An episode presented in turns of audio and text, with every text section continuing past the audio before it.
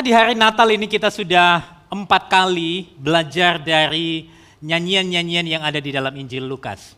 Di sana kita diingatkan tentang bagaimana kita yang hina ini mendapatkan perkenanan Allah, bagaimana kita yang terhilang ini ditemukan oleh Allah. Bagaimana kita yang sering kali tidak dipandang oleh dunia itu tidak pernah luput dari perhatian Allah dan bagaimana kita yang seharusnya mati karena dosa kita bisa menerima keselamatan dan kehidupan yang kekal di dalam Kristus. Dan hari ini masih di dalam rangkaian sermon series Jesus the Promise Fulfilled. Kita akan menuntaskan tema ini dan kita akan menutup dengan satu tema yaitu Jesus the Son of God. Nah hari ini saudara saya akan mengajak saudara untuk membaca satu perikop Alkitab yang mungkin tidak lasim untuk dibacakan pada hari Natal. Dan itu saya ambil di dalam Lukas pasal 3 ayat 21 sampai ayat yang ke-38. Lukas pasal 3 ayat 21 sampai ayat yang ke-38. Ini merupakan catatan silsilah tentang kelahiran Yesus di dalam Injil Lukas. Nah, kita akan membaca bagian ini, Saudara, secara bertanggapan. Saya akan membaca bagian yang coklat dan bagian yang putih. Kita akan bersama-sama membacakannya secara bertanggapan. Lukas 3 ayat 21 sampai 38. Saya mulai terlebih dahulu. Ketika ketika seluruh orang banyak itu telah dibaptis dan ketika Yesus juga dibaptis dan sedang berdoa, terbukalah langit dan turunlah Roh Kudus dalam rupa burung merpati ke atasnya dan terdengarlah suara dari langit. Engkaulah anakku yang kukasihi, kepadamulah aku berkenan. Ketika Yesus memulai pekerjaannya, ia berumur kira-kira 30 tahun.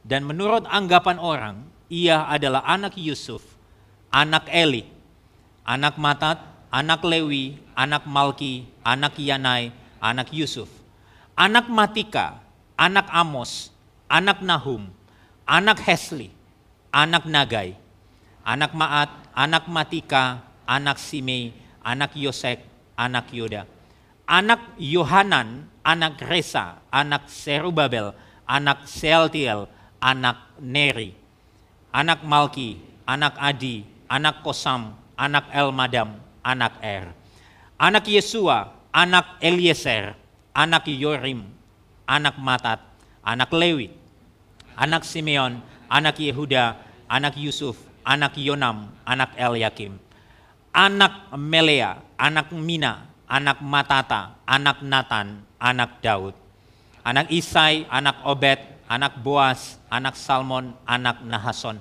anak Abinadab, anak Admin, anak Arni, anak Hesron, anak Peres, anak Yehuda, anak Yakub, anak Ishak, anak Abraham, anak Tera, anak Nahor, anak Seruk, anak Rehu, anak Pelek, anak Eber, anak Salmon, anak Kenan, anak Arpaksat, anak Sem, anak Nu, anak Lamek, anak Metusalah, anak Henok, anak Yaret, anak Mahalael, anak Kenan, anak Enos, anak Set, anak Adam, anak Allah.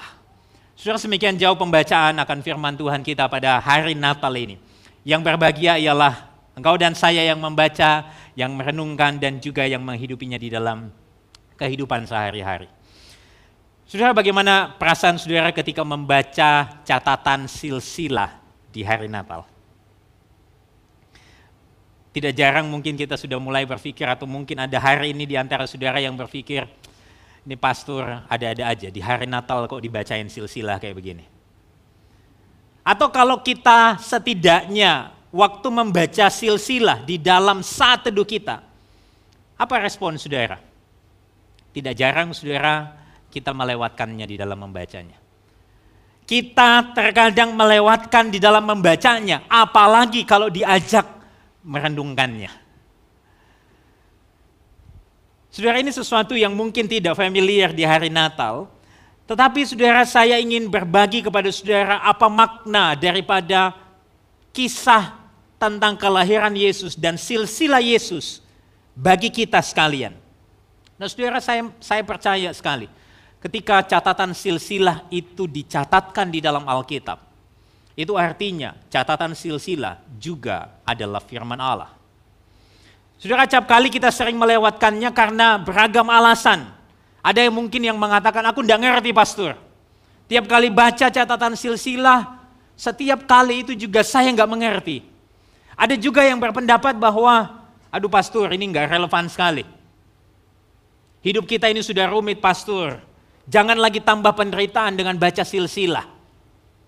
Atau ada juga yang berpikir begini, pastor saya nggak kenal pastor. Saudara bukan, nenek moyang bukan, jadi ngapain saya baca? Saudara beragam sekali pikiran kita. Ada juga yang berpikir nggak asik pastor, panjang sekali ngapain dibacain. Yang penting kan intinya. Atau mungkin juga karena kita nggak terbiasa.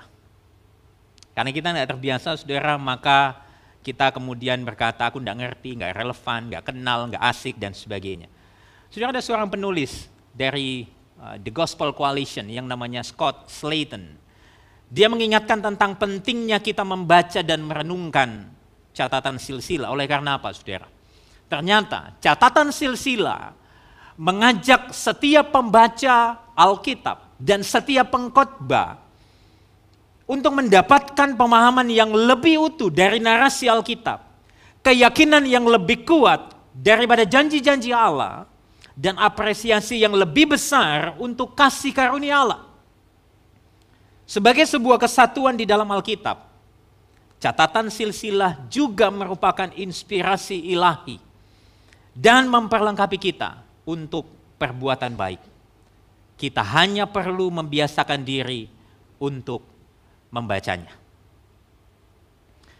Surat catatan silsilah bukan hanya pelengkap atau catatan yang tidak penting di dalam Alkitab, tetapi justru di sana kita melihat narasi Alkitab dengan utuh. Kita diingatkan tentang janji Allah yang pasti dan yang tergenapi serta bagaimana kita melihat orang-orang yang gak sempurna, yang punya kelemahan, justru di sana kekuatan kasih karunia Allah semakin nyata. Soal di sisi lain ketika saya merenungkan catatan silsilah, saya juga diingatkan bahwa memang kadang-kadang kesannya Allah itu sepertinya mengulur-ngulur waktu. Sejak proto evangelium, kejadian 3, 15 dan 16, ketika Adam dan Hawa jatuh di dalam dosa. Injil yang pertama sudah diberitakan. Kita harus menunggu ratusan bahkan ribuan tahun di dalam kelahiran Yesus. Ada kesan sepertinya Allah itu mengulur waktu. Tetapi di sana kita melihat Allah Allah yang tetap setia kepada perjanjiannya. Dia Allah yang tetap menepati janji-janjinya. Saudara bicara tentang hal ini saya sadar sekali bahwa terkadang kita ini hidup di dalam penantian. Seorang menanti itu bukan sesuatu yang mengenakkan. Minggu yang lalu Pastor Dave sudah meng mengkotbahkan tentang bagaimana Simeon itu menanti sang Mesias itu. Saudara, waktu kita berdoa sepanjang tahun ini mungkin ada begitu banyak hal yang terkesan Allah itu kok seolah-olah mengulur waktu menjawab setiap seruan doa kita.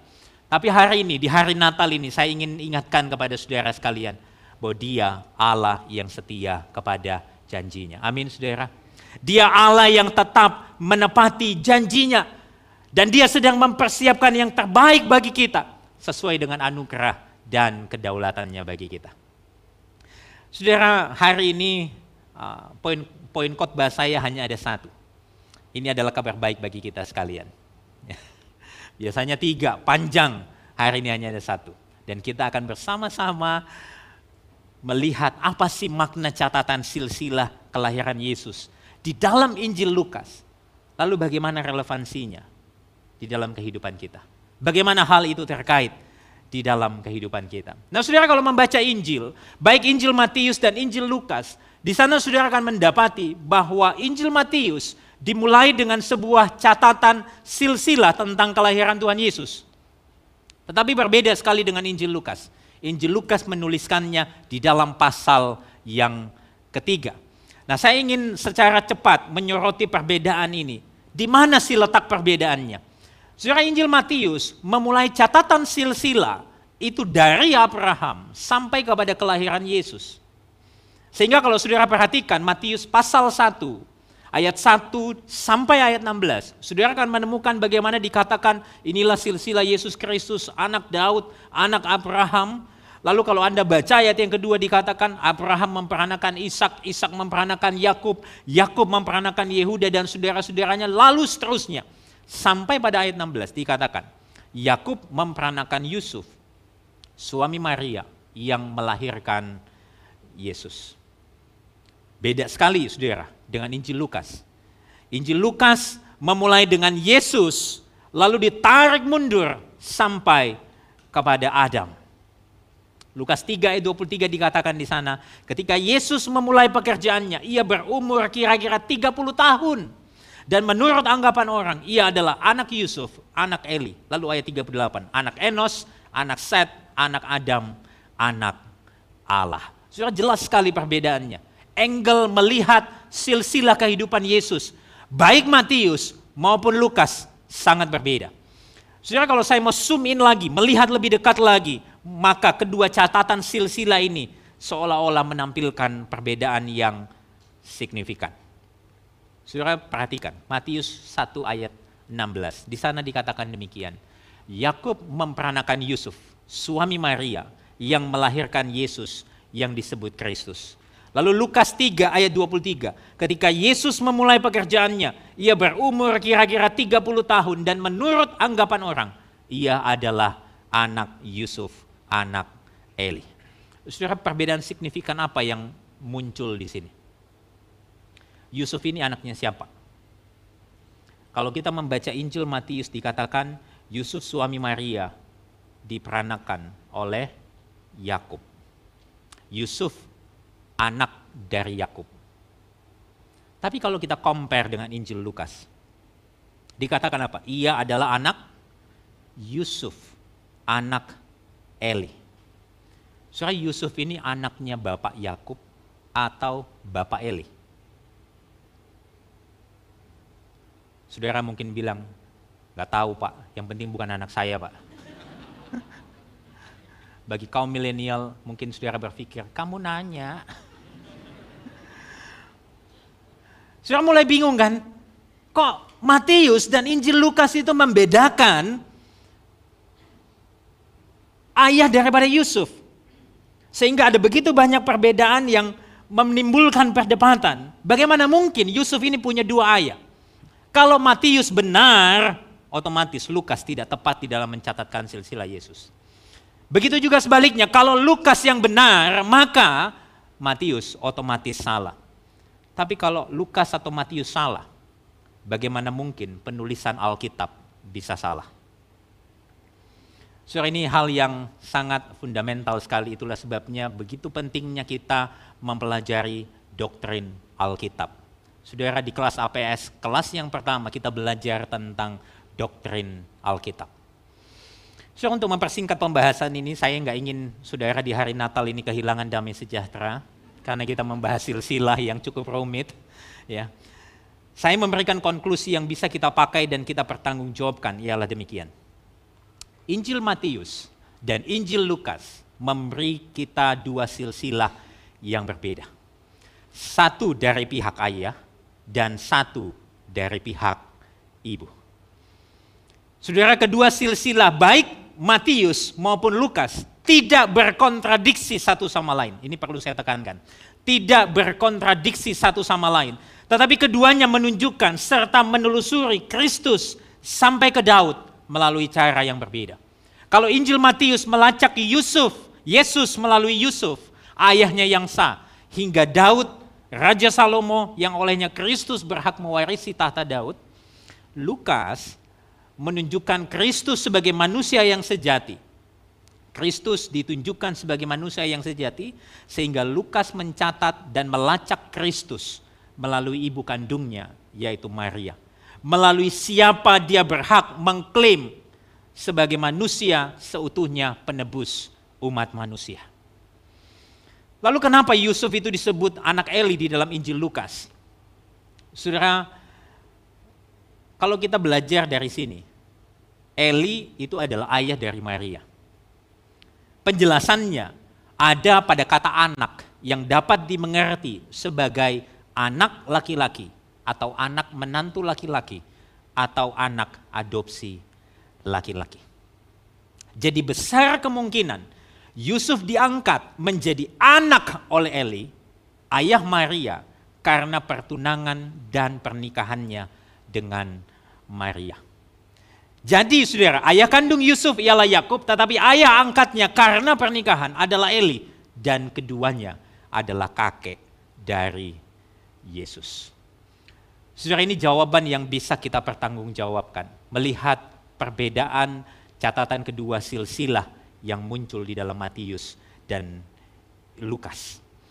Nah saudara, saya ingin kemudian kita kembali kepada Injil Lukas. Tadi saya katakan bahwa Injil Lukas memproklamasikan kemanusiaan Yesus secara jelas. Karena apa saudara? Karena kalau kita membaca Lukas pasal 1 ayat 21 dan 22. Lukas di sana dengan sangat singkat menjelaskan tentang keilahian Kristus secara gamblang. Saudara perhatikan Lukas ayat 2, ayat ayat 21 dan 22 pasal yang pertama. Ketika seluruh orang banyak itu telah dibaptis dan ketika Yesus juga dibaptis dan sedang berdoa, terbukalah langit dan turunlah Roh Kudus dalam rupa burung merpati ke atasnya. Dan terdengarlah suara dari langit, Engkaulah anakku yang kukasihi, kepadamulah aku berkenan. Saudara Matius menceritakan tentang bagaimana Yesus dibaptis pada pasal setelah pasal yang pertama. Tapi Lukas mencatatkan itu di awal. Setelah itu dia mencatatkan catatan tentang silsilah Yesus. Saudara di sana Lukas ingin mengekspos keilahian sejati daripada Yesus dan pada saat yang bersamaan Lukas ingin menjelaskan tentang kemanusiaan sejati daripada Yesus. Saudara apa tujuan Lukas menjelaskan hal ini? Saudara di sini kita mendapati bahwa hanya Allah sejati dan manusia sejati yang sanggup menebus dan menyelamatkan kita dari hukuman dosa.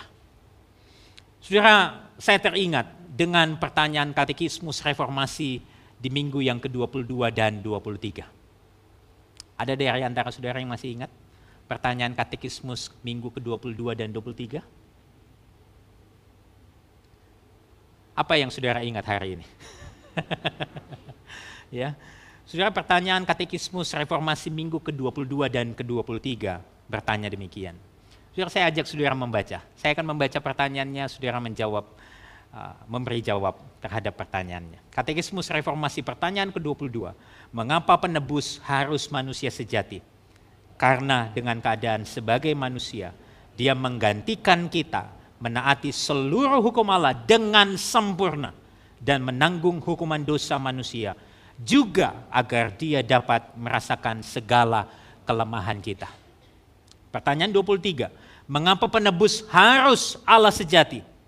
Karena dengan keadaan sebagai yang ilahi, ketaatan dan kesengsaraannya dapat sempurna dan efektif. Juga agar dia dapat menanggung murka Allah yang adil terhadap dosa dan hanya Allah yang sejati dan manusia yang sejati yang sanggup menebus dan membebaskan kita dari hukuman dosa. Saudara itulah sebabnya di dalam perenungan ini saya ingin membagikan sebuah pesan Natal kepada saudara di hari ini. Bahwa sesungguhnya Natal itu berarti Kristus datang ke tempat kita berada untuk membawa kita ke tempat dia berada. Natal itu berarti Kristus datang ke tempat kita berada untuk membawa kita ke tempat dia berada. Kristus datang ke dunia menjelma jadi manusia agar kita tidak pernah merasa sendirian lagi karena dia sudah menjalani penderitaan yang paling puncak yaitu mati di atas kayu salib. Dia turut merasakan apa yang kita rasakan. Dan dengan jalan demikian saudara, di dalam iman dan pengharapan pada Kristus, maka suatu saat kelak kita akan tinggal bersama-sama dengan Allah. Surah apa aplikasi praktis daripada kedatangan Kristus di dalam dunia? Saudara, saya dan saudara dijamin hidupnya. Maka kita tidak perlu lagi takut akan menatap hari esok. Karena Kristuslah pemelihara dan penjaga hidup kita. Kita tidak perlu khawatir akan kesendirian karena Kristus dialah Allah yang beserta kita. Bahkan kita tidak perlu gentar menghadapi kematian Karena apa? Kristuslah penjamin dan kita semua dimeteraikan oleh Roh Kudus sampai selama-lamanya. Saudara ini karya Kristus yang sungguh luar biasa. Yang mengingatkan saya betapa sesungguhnya kita ini manusia yang hina, yang berdosa, yang gak layak. Tetapi kita ditebus, kita diselamatkan, kita dilayakkan untuk menjadi anak-anak Allah. Tapi untuk itu, dia harus datang ke dalam dunia bagi engkau dan bagi saya. Saudara, kalau kita kembali lagi di dalam catatan Injil Lukas. Menariknya saudara, di dalam Injil Lukas, di dalam ayat 38, Lukas 3 ayat 38, di sana dikatakan demikian. Anak Enos, anak Set, anak Adam, anak Allah. Surat catatan terakhir untuk silsilah Yesus itu diakhiri dengan kalimat anak Enos, anak Set, anak Adam, anak Allah. Jelas sekali pendekatan ini sangat berbeda dengan Injil Matius. Matius mengakhiri catatan silsilah dengan mengatakan demikian. Matius 1 ayat 16. Jadi seluruhnya ada 14 keturunan dari Abraham sampai Daud, 14 keturunan dari Daud sampai pembuangan ke Babel, dan 14 keturunan dari pembuangan ke Babel sampai Kristus. Saudara berbeda sekali dengan Injil Lukas. Lukas mengakhiri catatan dengan satu kalimat, anak Adam, anak Allah. Saudara apa artinya bagi kita? Saudara kalau saudara membaca catatan silsilah di dalam Injil Lukas, di sana ada begitu banyak nama, ada puluhan nama-nama yang mungkin tidak pernah kita dengarkan. Sekalipun ada beberapa nama yang kesannya kok Indonesia banget ya. Ya, anak Ari, ya, anak admin, ya. Saudara sering dengar kata admin kan ya? ya, banyak sekali. Saudara puluhan nama dicatat di sana tidak pernah muncul di dalam perjanjian lama mana pun. Saudara apa maksudnya? Saudara di dalam perenungan saya, saudara, saya merenung bahwa sesungguhnya mereka semua ini adalah orang-orang biasa. Yang juga merasakan hal-hal yang juga kita rasakan hari ini. Saudara mungkin mereka pernah mengalami jatuh bangun di dalam kehidupan mereka. Mungkin ada fase-fase di dalam kehidupan mereka, mereka diberkati oleh Tuhan. Mereka mengalami sakit penyakit, mereka mengalami kesembuhan, mereka mengalami banyak hal di dalam hidup ini. Tetapi saudara, mereka juga bersalah dengan kita, sama bersalahnya dengan kita atas jenis dosa yang sama yang berasal dari nenek moyang kita yaitu Adam. Dan karena itu saudara, karena dosa, maka mereka juga memiliki batas waktu hidup di dalam dunia ini, alias punya masa hidup. Mereka akan mati. Kalau bisa diibaratkan seperti bunga yang mekar, tetapi pada akhirnya kemudian menjadi layu dan mati. Demikianlah hidup kita juga. Dan ini ingin menunjukkan bahwa betapa lemahnya kita ini sebagai manusia. Tetapi, saudara perhatikan, tetapi puji Tuhan, karena melalui catatan silsilah inilah, manusia yang berdosa punya pengharapan. Dan bagaimana mungkin itu terjadi? So jawabannya, karena anak Allah ada di dalam catatan silsilah itu. Karena Yesus ada di dalam silsilah itu. So bayangkan kalau nama anak Allah, nama Kristus tidak ada di dalam silsilah itu. Itu artinya apa? Kita semua binasa mati di dalam hukuman yang kekal. Saudara itu artinya apa? Kita nggak mampu menyelamatkan diri kita sendiri. Tetapi puji Tuhan karena Kristus datang ke dalam dunia dia memberikan dirinya untuk menebus menyelamatkan kita. Sehingga kita yang percaya dapat memperoleh kehidupan yang kekal. Saudara saya senang sekali dengan perkataan yang dituliskan oleh Timothy Keller di dalam bukunya The Hidden Christmas. Di sana dia mengatakan sebuah kalimat demikian, Natal adalah akhir dari pemikiran bahwa Anda lebih baik daripada orang lain. Karena Natal menyaksikan bahwa Anda tidak akan pernah dapat ke surga dengan usaha sendiri. Tuhan harus datang kepada Anda. Saudara keberadaan anak Allah, nama anak Allah di dalam puluhan nama manusia yang berdosa di dalam catatan Injil Lukas itu menyatakan kabar baik bagi engkau dan saya. Itu menyatakan Injil bagi engkau dan saya. Menyatakan kabar baik bahwa kita nggak mampu dengan diri kita. Tetapi puji Tuhan. Karena anak Allah ada di dalam catatan silsilah itu. Maka kita mendapatkan keselamatan. Saudara sesungguhnya nggak ada satu perbuatan baik pun yang telah kita lakukan yang dapat dikatakan perbuatan baik. Hanya satu yang baik yaitu Allah dan kebaikannya itu telah nyata bagi kita seperti yang dikatakan di dalam Yohanes 3 ayat 16 bahwa begitu besar kasih Allah akan dunia ini sehingga ia telah mengaruniakan anaknya yang tunggal supaya setiap orang yang percaya kepadanya tidak binasa melainkan beroleh hidup yang kekal. Saudara puji Tuhan, kita tidak dibiarkan tinggal di dalam dosa.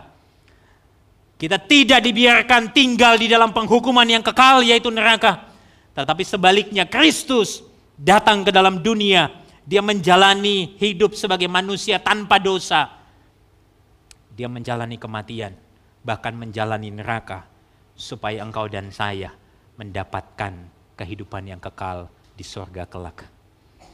Saudara, bukankah ini kabar baik bagi kita di hari Natal? Saudara, kabar baik inilah yang memampukan engkau dan saya dapat berkata seperti yang Rasul Paulus katakan di dalam Galatia 2 ayat 20. Mari kita membaca bersama-sama bagian ini. Galatia 2 ayat 20. Namun aku hidup, tetapi bukan lagi aku sendiri yang hidup, melainkan Kristus yang hidup di dalam aku dan hidupku yang kuhidupi sekarang di dalam daging adalah hidup oleh iman dalam anak Allah yang telah mengasihi aku dan menyerahkan dirinya untuk aku. Saudara hidup oleh iman di dalam anak Allah yang telah mengasihi aku dan menyerahkan dirinya untuk aku. Saudara, Lukas menutup catatan silsilah dengan mengatakan anak Adam, anak Allah. Saudara Paulus di sini seolah-olah ingin kembali menggemakan bahwa hanya di dalam dan melalui anak Allah, yaitu Yesus Kristus, maka kita bisa hidup oleh iman dan pengharapan yang penuh. Saudara, kalau kita bisa berkata seperti apa yang Paulus katakan di sini, tentu ini bukan karena diri dan natur kita sebagai manusia yang berdosa, melainkan karena semata-mata kasih karunia Allah yang disediakan dan yang diberikan bagi kita.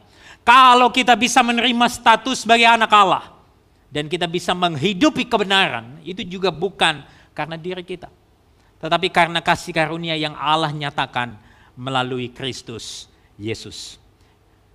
Jadi, saudara, ini adalah sebuah konklusi kata yang tepat untuk menyatakan kehidupan kita di masa yang lampau, masa yang sekarang ini, dan masa yang akan datang. Itu ialah anugerah. Anugerah.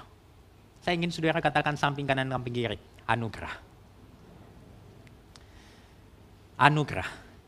Saudara, minggu yang lalu kita kita kita mendengarkan khotbah dari Pastor Dave yang mengatakan bahwa kita ini seperti Simeon, Theodokos, penerima-penerima anugerah. Kalau kita bicara anugerah saudara, maka di sinilah saya ingin memberikan Injilnya kepada saudara di hari Natal di tahun 2022 ini. Saudara kita tidak perlu membayar apa pun untuk menerima anugerah. Kita nggak perlu bayar apa pun untuk terima anugerah. Karena sang pemberi anugerah telah menanggung seluruh harganya dibayar lunas untuk engkau dan saya. Wow. Saudara kita tidak perlu melakukan sesuatu untuk dapat anugerah. Kristus melakukannya, mengerjakannya untuk engkau dan saya. Itulah sebabnya saudara nggak ada satu kebaikan yang dapat kita lakukan untuk membuat Allah lebih mencintai kita. Dan tidak ada satu kesalahan pun yang membuat Allah kemudian menjadi tidak mengasihi kita. Saudara kalau kita mau lihat ke belakang akan kehidupan kita, kita bisa sampai hari ini, maka sesungguhnya nggak ada satupun yang bisa kita sombongkan. Juga sebaliknya, kalau kita bisa melewati persoalan demi persoalan di dalam hidup kita, dan kita nggak menjadi lemah, itu juga semua karena anugerah Allah yang menopang hidup engkau dan saya. Jadi kalau saya mau mengatakan anugerah Allah lah yang menghampiri Dia memulai kehidupan yang baru bagi kita. Anugerah yang sama yang juga mendampingi kita melewati setiap pergumulan, setiap ketakutan, setiap kekhawatiran, setiap keadaan yang seolah-olah gelap di dalam hidup kita. Dan saudara anugerahnya juga yang menopang kehidupan kita sampai kita berjumpa dengan dia suatu hari kelak. Wow. Saudara ini sungguh kabar baik Natal yang sangat menghibur kita. Sangat menenangkan, bahkan menguatkan kita semua. Anugerahnya yang menghampiri, yang memulai kehidupan yang baru di dalam engkau dan saya. Dia juga yang mendampingi engkau melewati setiap pergumulan demi pergumulan. Setiap ke kekhawatiran demi kekhawatiran, setiap ketakutan demi ketakutan menghadapi tahun yang akan datang. Dan dia juga menopang engkau melewatinya hari demi hari. Bukankah ini kabar baik bagi engkau dan saya? Mari kita beri kemuliaan bagi Tuhan kita. Wow. Saudara, anugerahnya yang menopang kita. Saudara, satu kali saya membaca sebuah artikel yang ditulis oleh John Piper. Di sana John Piper dengan sangat indah mengatakan bahwa anugerah itu bukan sekedar keringanan hukuman ketika kita telah berbuat dosa Anugerah adalah karunia Allah yang memampukan kita untuk tidak berbuat dosa. Anugerah sesungguhnya kekuatan, bukan hanya pengampunan. Surah anugerah itu kekuatan yang menopang hidup kita dan yang memampukan kita untuk menghidupi kebenaran. Dan dari sini saudara, saya ingin memberikan pesan Natal yang kedua kepada saudara dan sekaligus pesan untuk menutup tahun 2022 ini. Bahwa kelahiran Kristus sesungguhnya catatan nama di dalam silsilah Injil Lukas yang diakhiri dengan perkataan anak Allah itu membuat kisah hidup kita menjadi berbeda kita bukan lagi orang yang tinggal di dalam dosa, tetapi kita orang yang tinggal di dalam kebenaran. Dan kelahiran Kristus, anugerahnya itu juga yang memampukan kita untuk hidup berbeda dari dunia. Kelahiran Kristus bukan hanya membuat kisah hidup kita berbeda, tetapi sesungguhnya Dia memampukan kita menjadi berbeda dari dunia ini. Sehingga ketika engkau diperhadapkan dengan persoalan hidup ini, dan engkau pengen lari, pengen cari jalan keluar dari tempat lain, engkau dimampukan untuk berkata tidak. Bahwa di dalam Kristus anugerahnya sanggup menopang dan menguatkan engkau dan saya. Ketika engkau diperhadapkan dengan berbagai macam pilihan, dan pilihan itu menggiring saudara untuk jatuh di dalam dosa. Hari ini, saudara dan saya dimampukan untuk berkata tidak dan berkata di dalam Kristus, aku cukup. Ketika hati saudara dibawa untuk terpikat melekat kepada hal-hal lain di dalam dunia ini. Saudara, karena anugerah Tuhan kita dimampukan untuk berkata, di dalam Kristus, aku puas aku cukup. Saudara, karena Kristus, maka kita tidak lagi hidup untuk kebenaran diri kita sendiri. Melainkan hidup di dalam kebenaran Kristus. Dan kita bisa menghidupi kebenaran. Itulah sebabnya kelahiran Kristus bukan hanya tentang selebrasi. Tetapi ini adalah proklamasi bahwa dia membuat kisah hidupmu berbeda dan yang memampukan engkau untuk hidup berbeda dari dunia ini. Mari beri kemuliaan bagi Allah kita. Wow. Saudara sebagai implikasinya, sebagai implikasinya. Saya ingin mengajak saudara boleh berdiri bersama-sama. Di dalam perenungan ini saudara, kita menemukan karena Kristus ada di dalam catatan silsilah itu. Kita dapat terus berpengharapan di tengah ketidakpastian. Karena Kristus ada di dalam catatan silsilah itu. Kita dimampukan untuk tetap bersyukur sekalipun ada kesukaran karena kita tahu dia mendampingi, memampukan, bahkan menopang kita hari demi hari. Karena Kristus, hari ini saudara, kisah hidup kita menjadi berbeda. Hari ini kita bisa menghidupi kebenaran dan kita tidak lagi berkompromi dengan dosa. Karena Kristus, kita ditopang dan dikuatkan sampai akhir hidup di dalam dunia ini. Saudara, jadi betapa pentingnya saudara dan saya mengingat akan hal ini. Saudara, saya juga rindu supaya saudara tidak melewatkan bagian-bagian seperti catatan silsilah di dalam Alkitab. Karena di sanalah saudara melihat karya Allah yang sempurna atas kita yang gak sempurna ini. Dan manusia-manusia yang berdosa itu dipakai Tuhan sampai kepada kelahiran Yesus yang tidak berdosa, supaya engkau dan saya tidak lagi hidup di dalam dosa.